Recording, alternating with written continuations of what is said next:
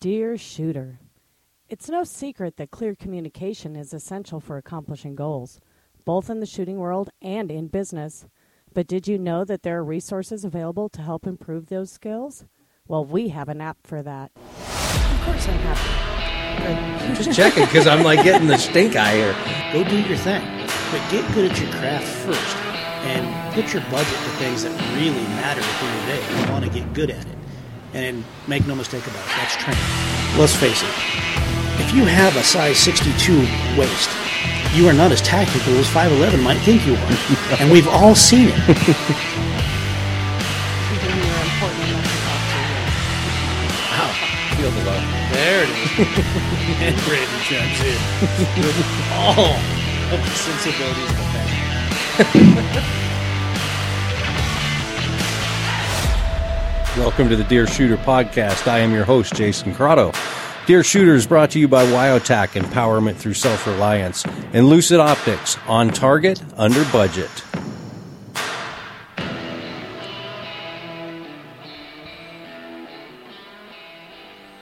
So good Thursday morning. We are back. We uh, just got home from a leadership academy that we did in Texas for a pretty large uh, international company, actually. Um, we started doing these a year ago, and we've actually been quite successful with them at this point. Uh, offer a fun escape for their employees, and they walk away learning some new skills.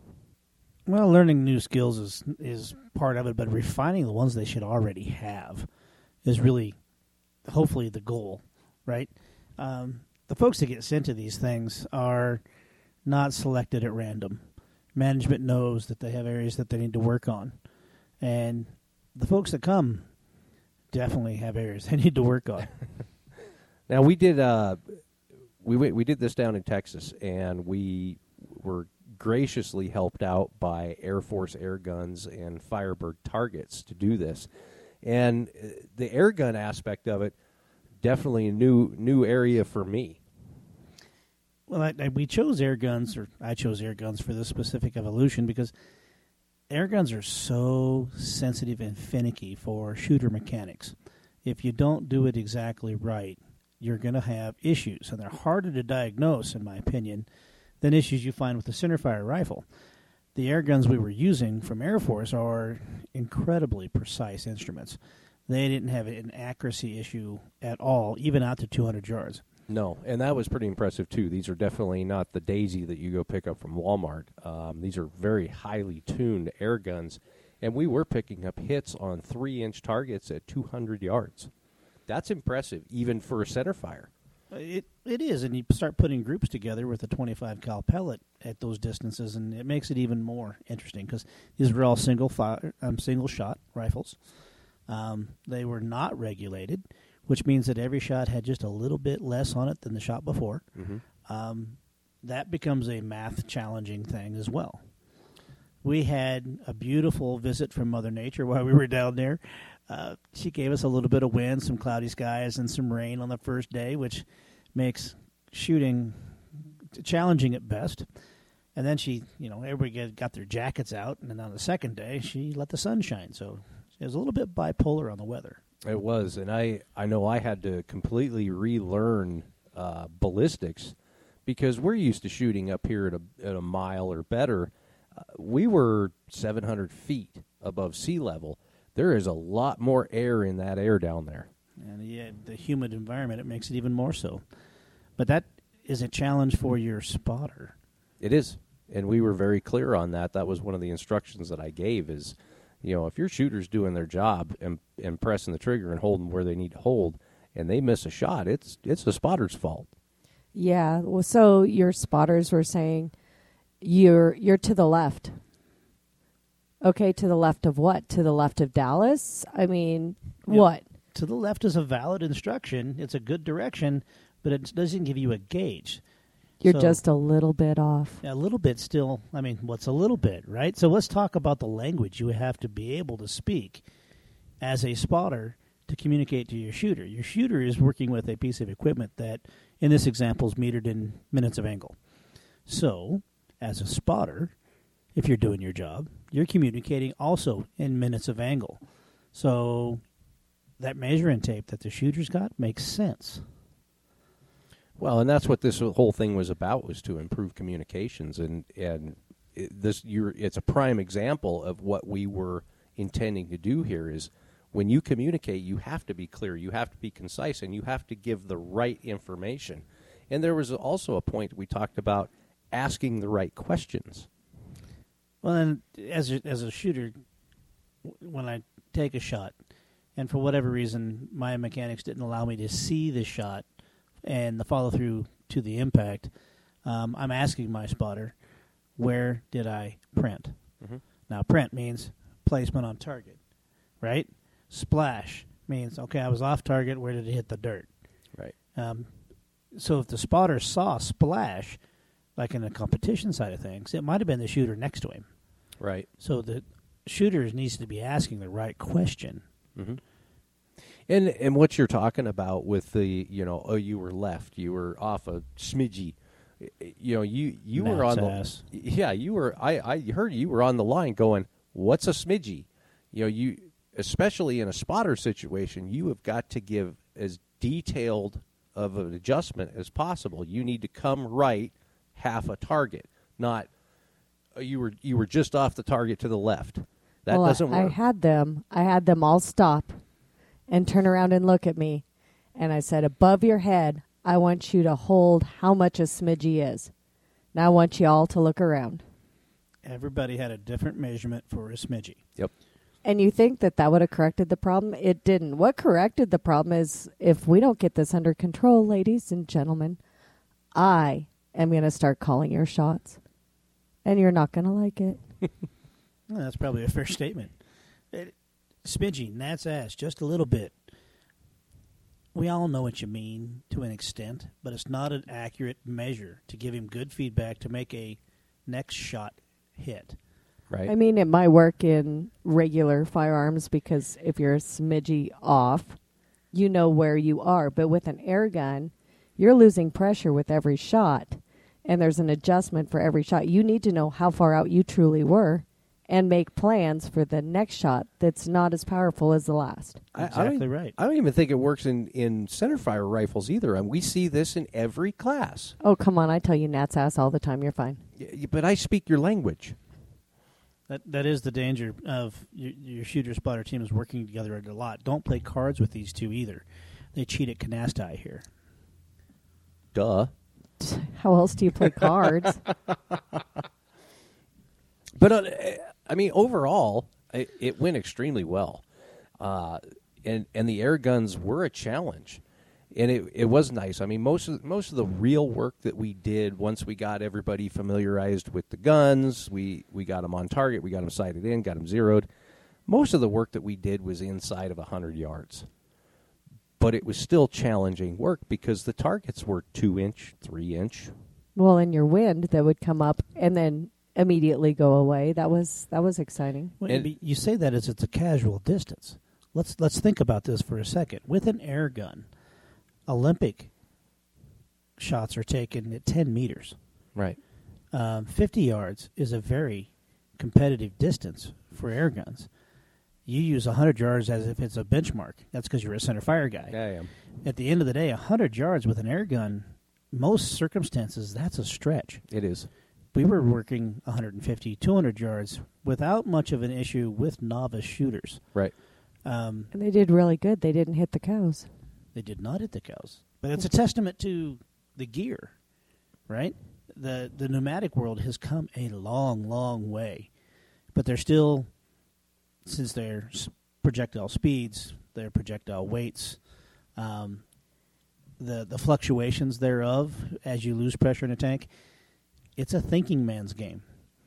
Oh, very much. And the spotter has to think in those terms for the shooter. The shooter is just the nut behind the butt, Right. right?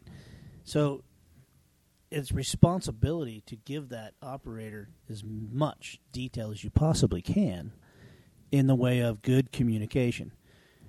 Concise communication. You don't want to have a novel when you a half a minute right. No, I would like to put it kind of in perspective of the text versus the phone call, Good analogy. right? So the text is exactly what you mean. Texts, ladies and gentlemen, should only be one line, maybe two. If I have to scroll, that's a phone call or a novel. Yeah, and don't and don't dictate to Siri because that garbles it up too. Yeah, but it, yeah, I do that all the time, and my typing's worse. So y- you all should just thank me, God, now for Siri. I don't know because there's times I've gotten text from you and I don't even think Siri knew what you were saying. It was Portuguese, Are you bitch. sure Siri was like, I'm mad at him, so I'm going to write what I want to write? That's a possibility too because I know even in my truck, I my I, I didn't even realize my truck had a voice until it piped up one day and told me that I had to stop being rude and not talk to her that way. Back to communication. Your AI had not been programmed to your dialect. No, apparently not. we didn't know she existed till he ticked her off. So she should have said something too. Communication's key. If we knew she was there, maybe we wouldn't have upset her. I find it interesting you assigned her a gen- gender. First off, Well, have you heard her speak? No, it was I'm it, it's it's a female or it's a man on hormones. okay, Either or. but you assigned it a gender, and she was secret until she got offended. I know, but she, it, it's this nice, deep, sultry voice, and and I try to be nice to her now because So you've embraced your digital stalker. yes, Okay. But uh, okay, so back to our back to the leadership academy, and I and I I think this is something going forward that especially for Lucid and for Wyotac, this is this is actually going to be a thing. Uh, We you know one, two, three of these a year, um, and these are these are for they're designed for major companies, and the communication breakdowns that happen especially when you've got several employees that are working from remote locations all on the same project. And and we designed this class to work in a way where there was one team that could not see what was going on but they were directing everything Communication is everything in a business environment. It has to be concise. It has to be to the point. It has to be effective, and there's a structure to that, right? Without letting too much out of the bag for those of you guys that are listening that might want to send your crew out to refine and hone their communication skills through one of our courses. Um, there's a proven effective way to ask a question, answer that question, confirm that you understand the question so you can go on and make an action plan based on that information. Um, we don't, it, there's no s- special sauce here or magic behind it. It how the human brain works and how we listen to each other. Well, there's also the, you know, don't fly off the handle if something seems short. Because with this company that we were working with in particular, they're international. So you have different cultures, and some cultures get right to the point, and some need to fluff it up. And so if you are angry, you sit back, reflect on it. Did they really mean it that way? Because honestly, these people are talking through emails, and it's you can't read what they're you know how they're feeling. Right, and that that's where the training comes in because you can't expect to communicate with emotion through a digital asset. Text, email, it doesn't convey right. It always gets misconstrued. So you got to train yourself to take the emotion out of it and provide the information you need either to ask or to get back, right? In a emotionless very direct way your communication efficiency will come way up. Your performance of the actions you're asking for on the other uh, other side of that communication will become a lot more accurate. Same thing happens on the shooting line at a competition. If your shooter spotter teams are working well and they're in sync and they have effective communications, they will navigate that course faster, more accurate than anybody else. right But if you get nasty with your spotter, don't make me tip this spotting scope. Right. I'll freaking walk Right. away. So And a lot of competitions are on a clock now. So if you're not efficiently communicating and you have a bickering moment on the line, you're out of it. You've just lost. You didn't lose because you missed the shot. You lost because you couldn't communicate effectively. well bring that back to business um, y- you know every business transaction is on a clock so when when you are losing time to this bickering and miscommunication and misunderstanding, how much time is lost on that project? Uh, now, now you've got the customer upset because you're not meeting goals and timelines. I think a lot of the time, w- what we've observed in the couple that we've run, there is a heavy contingent of content generated and inserted that is a CYA action. They're trying to cover their ass rather than get the job done. Right.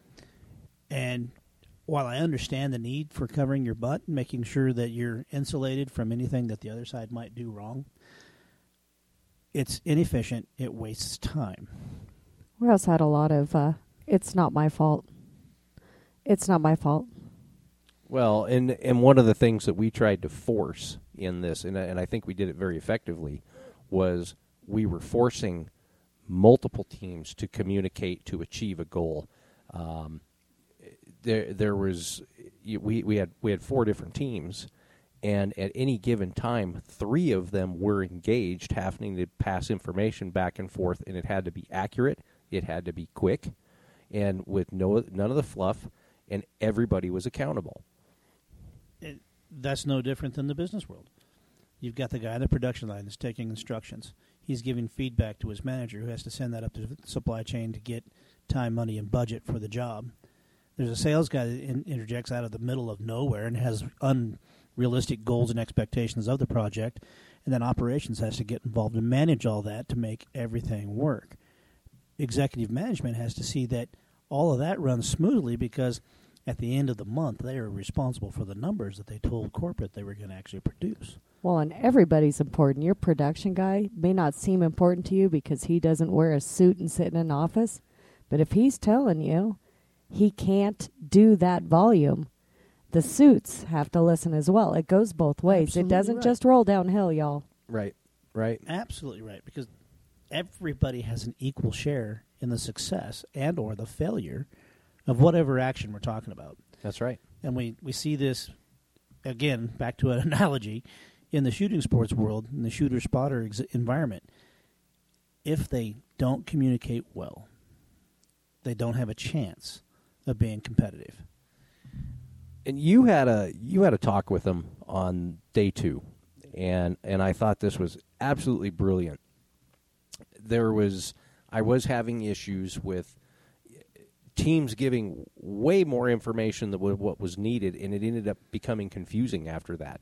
And and the analogy that you gave them was, look, you're trying to explain to a person how a watch works when all they really need to know is the time. Yeah, um, we had several instances, and I observed it in conversations that were talking about business, casual conversations, as well as in class doing the actions we were giving them. So on the second day, I, I, I started out the day with back to basics of the structure of communication, right? In a question, if somebody asks you a question, obviously they think you have the answer. That's why they're asking you this question. All right, so that's already set the stage for some already fairly critical assumptions we've made as we're moving forward. So your job as the person of the, being asked the question of is to answer that question directly. Then, if it needs explained, is your opportunity to give all the caveats and the CYAs and whatever. But answer that question to the best of your ability accurately first. Because that's going to build a stable platform for a conversation that's productive. Right.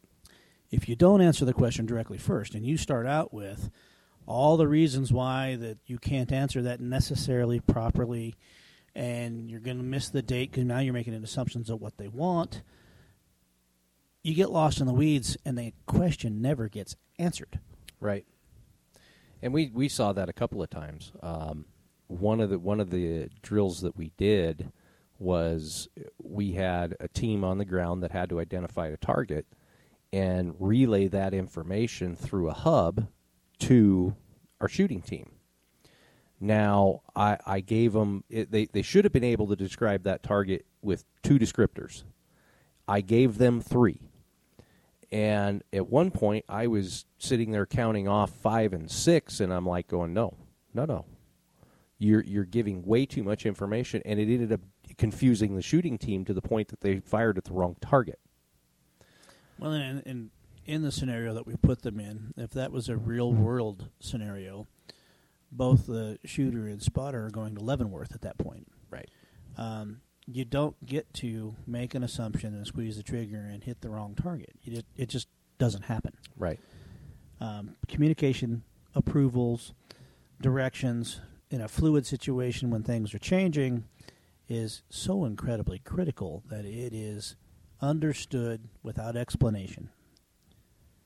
If you can get to that level of efficiency in communication, whatever you're doing will be effective. Right.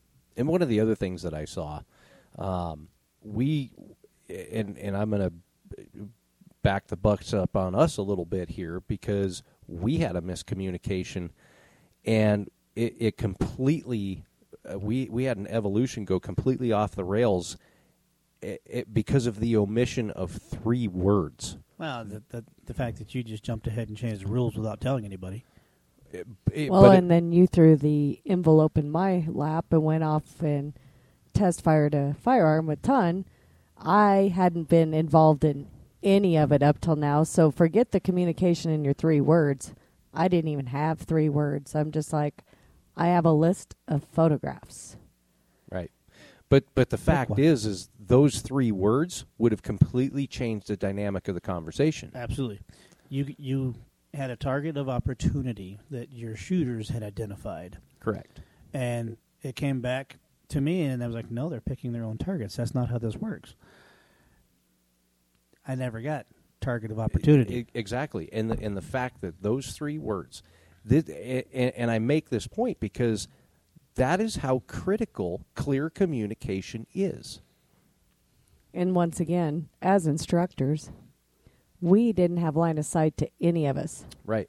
So we were all in different locations. So the communication had to been a little clearer than most. Oh, it, it absolutely did, and that and we did that on purpose. We we had the the spotting team was a completely different perspective on the range than the shooting team, so information had to be right. and the folks calling the exercise couldn't even see the range. We were in a different location altogether. Yep. As intel often is given from a corporate office or a command center at a base somewhere that's not even remotely on the same part of the planet. They might have eyes in the sky giving them stuff, but at the end of the day, they're not there. Right. And that's the way it works in the corporate environment now.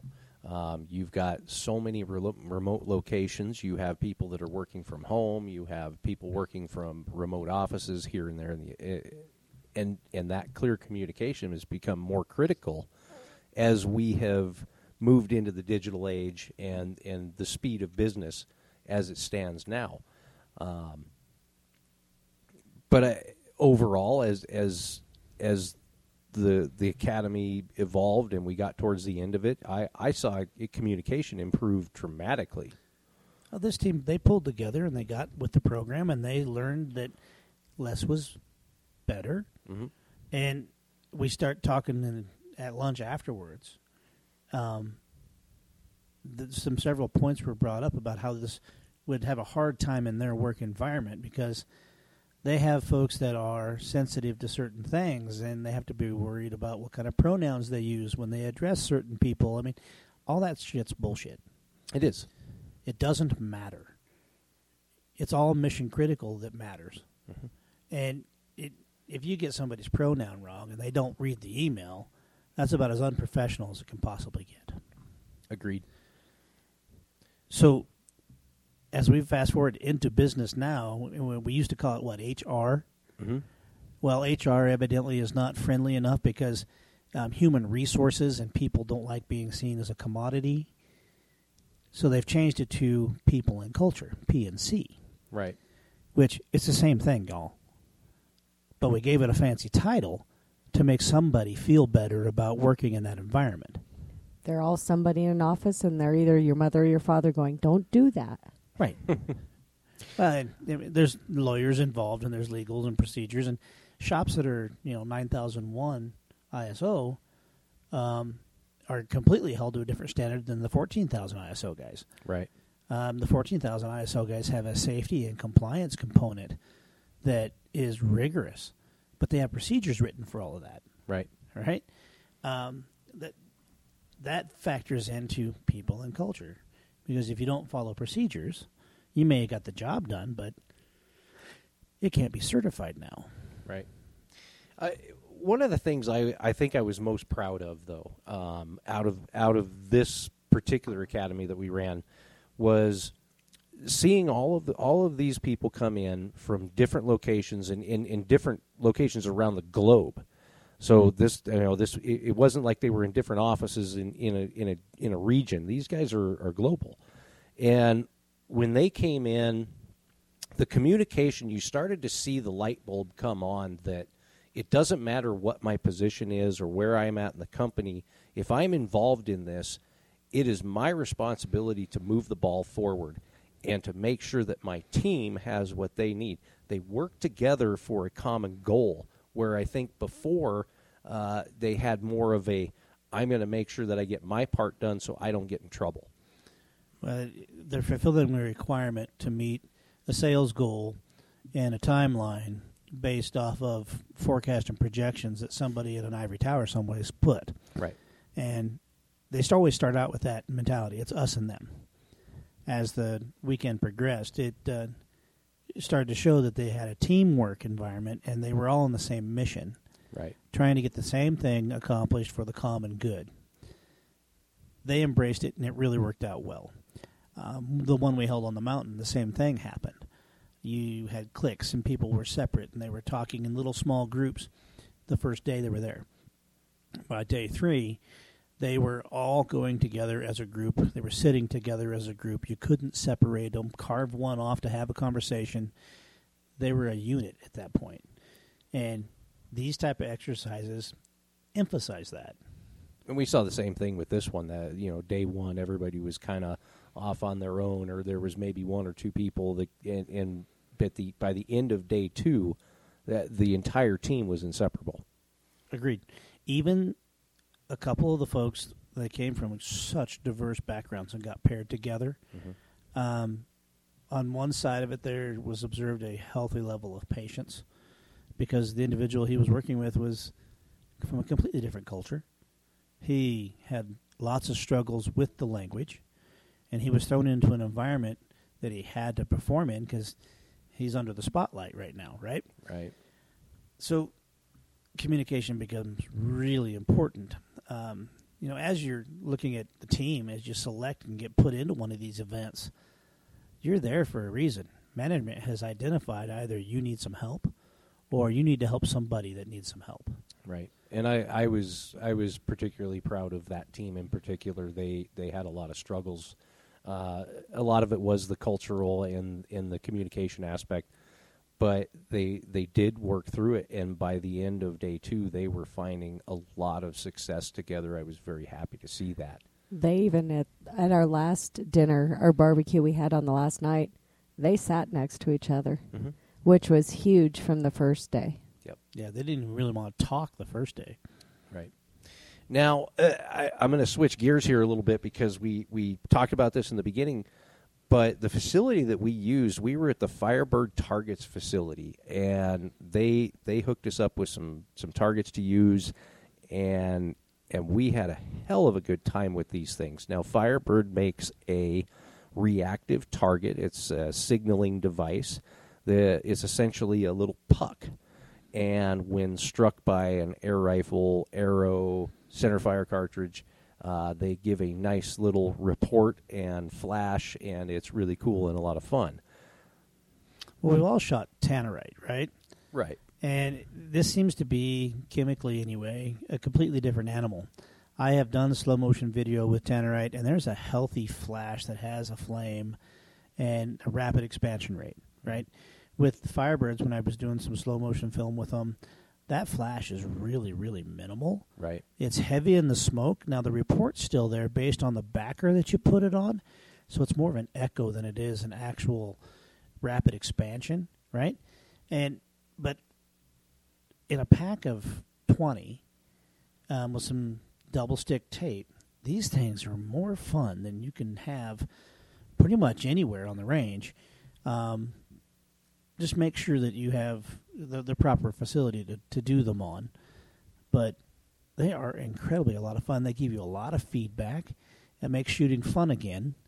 Um, and they are very sensitive, like you were saying. Archery equipment will even set these things off. Mm-hmm. Mm-hmm. We, uh, you know, Firebird was gracious enough to to give us a couple of boxes of these to bring home, and we made sure to put them in the truck because we didn't want them rattling around the trailer too much. Yeah, because we drove through Oklahoma. Those roads are a little bit interesting. I can only imagine if a cascading would have happened inside a box of those. That'd have been bad. Well, the trailer would have gotten a lot lighter. Might not have been your problem anymore, but yeah. the air now passes through. Yeah, you know, less drag. Now, eh, the folks at Firebird are incredible folks. Dan over there is an amazing individual. Um, it takes a little bit to get to know Dan. He's not the easiest on the planet to get to know. But once you do, he is salt of the earth. That man let us use his facility. He kept us completely separate from where he makes the stuff, understandably so. Right. Um, he had a, a nice pavilion where he had a smoker and some tables and a fire pit and a cabin where you could get up and out of the rain and um, a large field in which we worked in heavily. Um, and one night he actually pulled ribs out of his freezer and fired up the smoker midday and he cooked those things for us. And above and beyond being an explosives expert, Dan's a hell of a cook. Uh, those were those were fantastic. I mean, literally falling off the bone. Um, I think he had them in that smoker for about three hours, but they were amazing. They're pretty impressive. And his fat kid likes some groceries. So, yeah, they were pretty impressive. Yes, you like groceries, mister. I need to take you to a grocery store that I used to go to. Holy shit, it was like 30 bucks a pound for fucking lunch meat. Okay, Mouth, What here's the hell? thing. All right? You've not on my ass for this for three days. So here's the deal. It's my turn. All right? We found out we had a Hindu in the environment, so our menu had to change overnight. I was trying to go and find a place, which I knew Central Market to, that used to be, where you could get chicken already marinated in a season because time was a crunch, and fish that was edible because there's a seafood counter there at Central Market that is damn nice. It is. The only we'll- reason we went to Central Market was for their pre-made deli type selection of stuff, right? It wasn't for the budget. I know you had the checkbook and you're a money hoarder, so knock it off. Yeah, that was scary. There, I was looking for because I was trying to get everything we needed there. You know, one stop. I was done. Traffic, you know, and I'm like, well, I just need some shampoo and conditioner. Thirteen bucks for a bottle of shampoo, and I don't even know what brand that is. What What are we talking about here? I'm getting phone calls on the range. Um, it, I, I, I get an angry one from Brandy going, I'm not using this grocery store. We are going to Walmart now. And then I get a call from, from Jason going, I don't know what's wrong. She's angry. Well, she chooses not to use her words when she gets that angry, and she was swinging that credit card around like she was going to cut somebody. I could do that. I know you could. I was scared of you in that moment. We ended up going to Walmart and picking in the holes that we needed, and we sa- saved the budget, from what I understand. At the end of the day, I was trying to do a good thing. You did, and the funny thing was, is that what we purchased. We purchased some chicken sausage that they couldn't case because it was the end of the run, because the casings are made of pork, and we couldn't have that. And this chicken sausage was purchased for this gentleman, and that was the night we were having the ribs and everything. I'll be damned if all the chicken wasn't gone, and they didn't eat all the ribs. I'm like, I could have just bought a bunch of this stuff, y'all. There was like 12 pounds of this chicken sausage. They ate it all. I didn't even I get didn't, to I try didn't, it. Yeah, I didn't get any. I saw it once on the grill, but after that, it was Gone. I mean, I was late to dinner because I was resetting the range, but You're always late to dinner. He's always resetting the range. right, right. Somebody's got to do it. But at the end of the day, it surprised me that what people picked off the menu when those ribs were so good. They chose a chicken patty. They they ate ribs too, though. They ate good that night.